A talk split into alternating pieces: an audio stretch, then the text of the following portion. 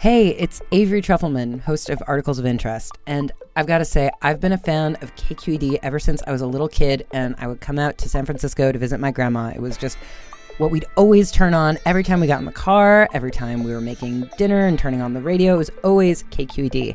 And then over the years, I've become a massive fan of KQED podcasts because this is local reporting at its best. These are answers to questions you've always wanted to know, interviews with exciting, unusual voices, necessary journalism, all told with love and care and artistry. And did you know that a majority of KQED's funding actually comes from members? It's just people like you and me supporting the programs they love, while also getting access to cool events, behind-the-scenes footage, and so much more. If you want to sign up and be a part of this amazing community, visit donate.kqed.org/podcasts to become a member today. That's podcasts with an S. Thank you for listening, and thank you for your support. From KQED. If you have a little kid in the Bay Area like I do, you're probably always on the lookout for fun weekend activities. Things that can let the kid burn off some energy without driving you bonkers. And if you live in the East Bay, it would be hard to miss Children's Fairyland, a 10-acre, storybook-themed amusement park on Oakland's Lake Merritt. You might have seen the giant rainbow-colored Fairyland letters emblazoned on the North Lake Merritt lawn. It's like an Oakland kids version of the Hollywood sign. Oh, there's something about the font and the big shoe that are really whimsical and just playful. Rose Gelfand went to Children's Fairyland regularly as a kid. She grew up in Richmond, but now lives in Portland, Oregon. She says even as a teenager, the outside lawn was a destination to meet friends and make art on a picnic blanket. Sort of always had this presence in our lives, even past the point where I was going as a kid. It seems like it has existed outside of the bounds of time. Rose reached out to Bay Curious because she wanted to know the history of this 50s-era amusement park that she considers an iconic East Bay institution. I'm just curious about the stories of the place over time. I'm sure it has many. If it has always been this sort of beloved community institution, I'm kind of curious what their plan is moving into the future and if it will continue to exist as it is. Rose's question was picked by you, our audience, in a public voting round at baycurious.org. So on this episode of Bay Curious, we'll get to know more about this East Bay cultural gem. What it is, how it got started, and how it hopes to evolve to mirror the diverse community it serves. I'm Olivia Allen-Price. Support for Bay Curious comes from Sierra Nevada Brewing Company, committed to brewing things the right way since 1980, because when you're a family-run brewery, there's no other way to do it. Sierra Nevada Brewing Company, still family-owned, operated, and argued over. And be sure to stay tuned through the end of the show so you can play our monthly trivia game for a chance to win some cool prizes. Hi there, I'm Rund Abdel Fattah from ThruLine. If you're listening to this podcast, you know that KQED produces exceptional storytelling that keeps you informed, inspired, and entertained. Their podcasts cover issues from your neighborhood to the entire country and everything in between. Support this work today. You can help us continue to bring quality podcasts to your ears. Just head to donate.kqed.org/podcast. That's donate.kqed.org/podcast. Our deep dive into the rich history of Children's Fairyland on Oakland's Lake Merritt starts, of course, with a tour of the theme park. Producer Pauline Bartolone takes us there. The first thing to know about Children's Fairyland, it's nothing like Disney. There are no extravagant light shows, no giant castles, and no Donald Duck mascots. Think analog play, like your local public park meets Aesop's Fables, with a sprinkle of surrealism. You want to go in the carousel? My daughter and I spent an afternoon there. She's at a perfect age for this place. 3. When you walk into the park, you see a landscape of interactive play installations, all based on popular folk tales. First, there's the Three Little Pigs houses, then there's Peter Rabbit's village. Toward the middle of the park, there's an above-ground tunnel, a la Alice in Wonderland. A magic key is essential to the experience. For a few bucks, you can get a colorful plastic key and unlock the story of each scene. All you have to do is stick it into the painted speaker box and listen closely.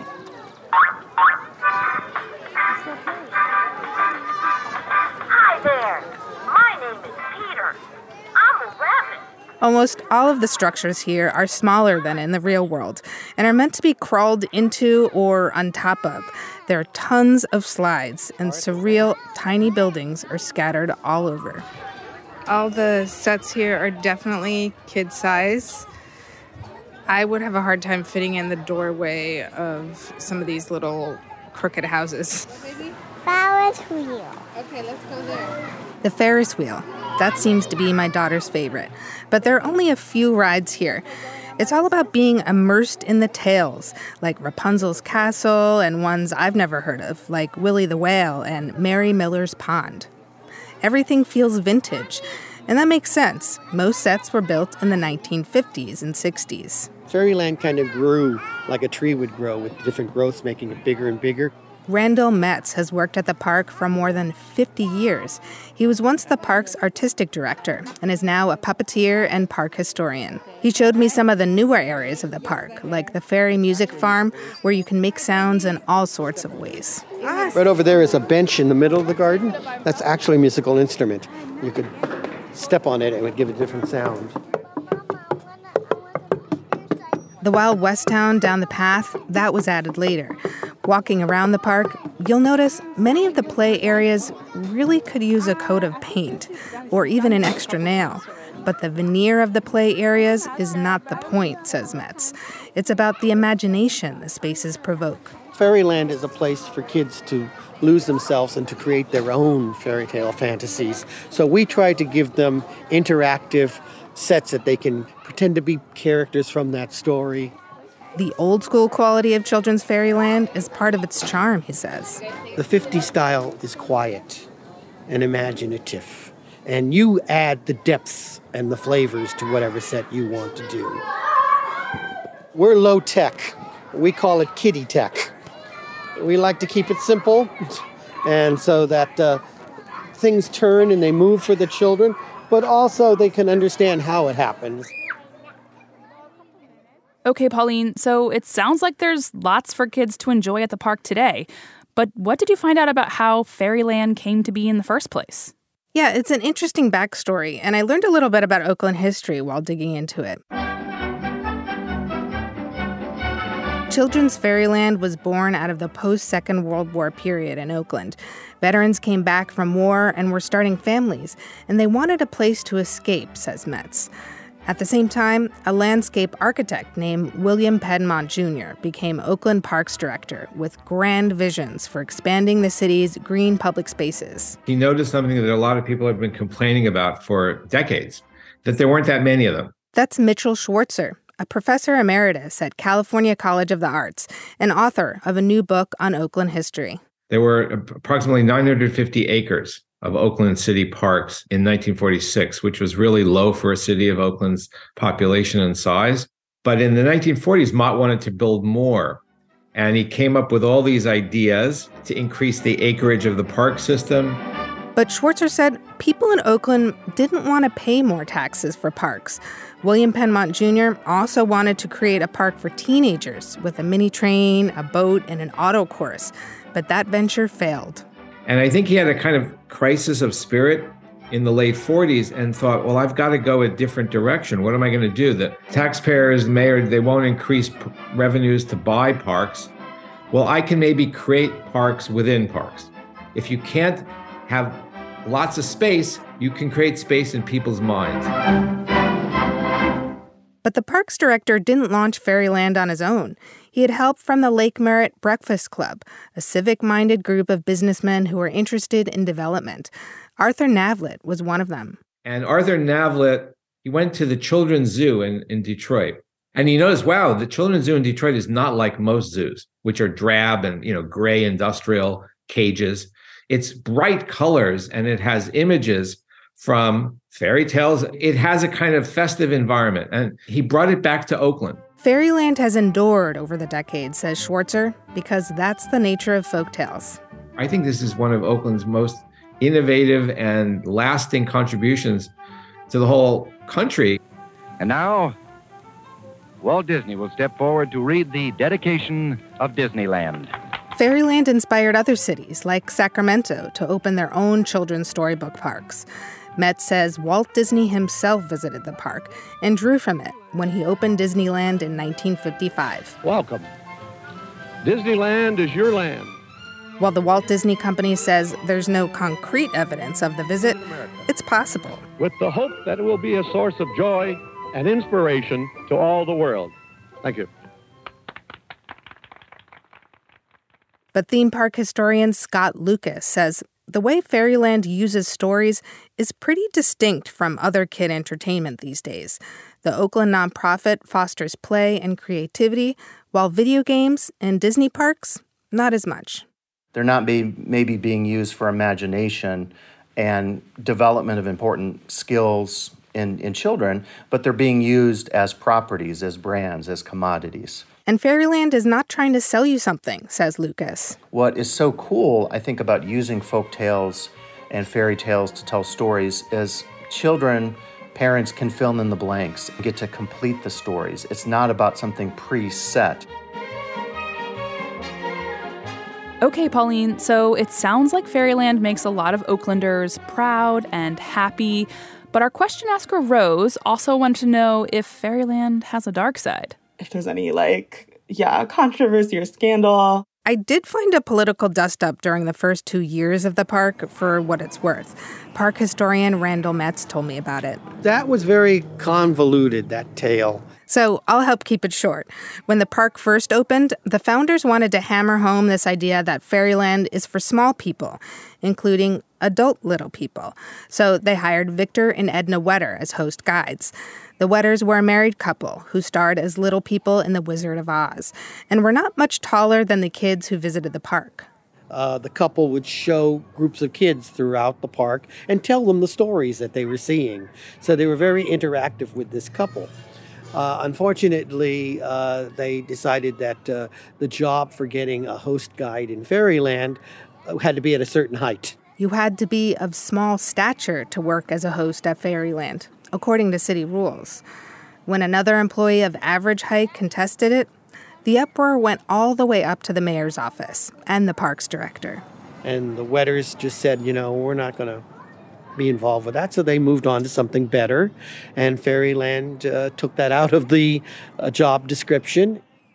So that situation with the Wetters happened about 70 years ago. How has the park changed in all that time? Well, as you can imagine, the park has changed tremendously. Fairyland is getting ready for its 75th anniversary, and they're doing a big push to diversify the stories told at the park.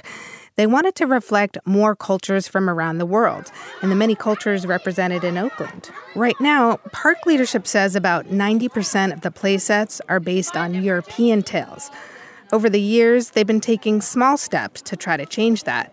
There is a Chinese dragon slide, and the mini Ferris wheel is based on Anansi the Spider, a folktale from Ghana in West Africa. How do you do? My name is Anansi, the Spider-Man. The Puppet Theater, with daily shows like this one, has more international stories from Vietnam, Mexico, and Slavic folklore. Where are you going? I'm going to have my quill sharpened. Be careful, there's still... And walking around the park, you'll notice the skin tone of many of the characters have been painted various shades. Little Miss Muffet and the old woman in the shoe, for example, are painted brown. But park director Kimberly Miller says they want to reflect the diversity of Oakland in more meaningful ways, like by highlighting the stories kids hear in other countries. The park has always tried to be intentional to represent, where it sits in Oakland. I think what we're looking for is a much deeper, wider intention now around that, because what it is right now is a little bit narrow. Because as I said, the stories that we tell in the park aren't entirely representative at all. Miller says not only do they want new stories, they want them accessible in more languages. So the future looks really bright for us to have a couple of more sets and exhibits that are based on different stories. We might, in the future, start thinking about how we can rotate some of these exhibits, just like a museum might. You hear lots of different languages spoken by families here. Fairyland goer Paula Lopez was here with two of her kids one recent Saturday afternoon.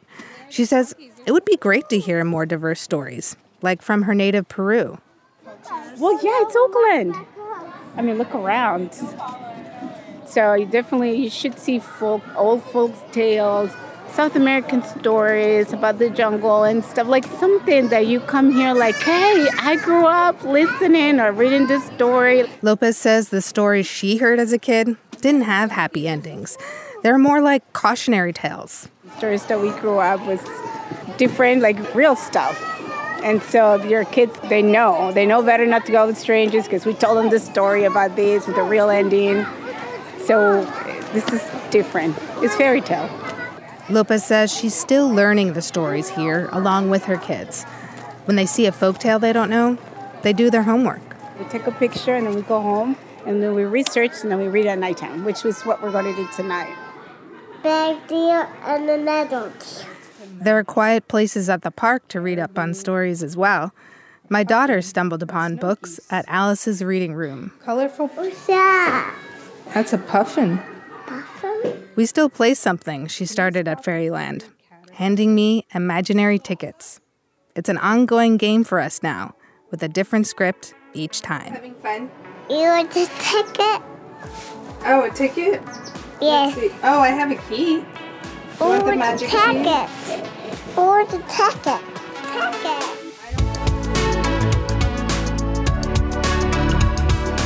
That was reporter Pauline Bartolone. Thanks to Rose for asking her question. Bay Curious is made in San Francisco at member-supported KQED. Our show is produced by Amanda Font, Christopher Beal, and me, Olivia Allen-Price. The Bay Curious book is officially out this week. You can get your copy from local bookshops near you or online. I'll be at a lot of local bookstores around the Bay Area in coming weeks and months to talk about the book, answer your questions, and sign copies. In this next week, I'm going to be at the Bay Area Book Festival on Sunday, May 7th. And then on Wednesday, May 10th, I'll be at Mrs. Dalloway's bookshop in Berkeley. KQED Forum host Alexis Madrigal is going to join me for that one. So please come out and say hi, because we would both love to meet you. Keep up with the full event schedule for the book tour at kqed.org/Bay Curious Book. Congratulations to our April winner for the Sierra Nevada Trivia Contest, Denise Eldred. Stay tuned to hear our May trivia question and win that super sweet prize pack.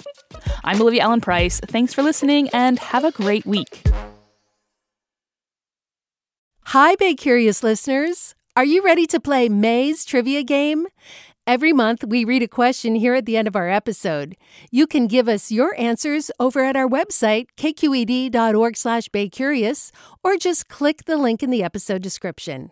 Out of the correct answers, we'll randomly choose one lucky winner to receive a cool prize package with Bay Curious swag and Sierra Nevada goodies. Okay, our question for the month is, the world's longest-running pillow fighting contest was held from 1966 to 2006 in what Bay Area town? Our trivia quiz is made possible by Sierra Nevada Brewing Company. Good luck. Hey, it's Glenn Washington from Snap Judgment.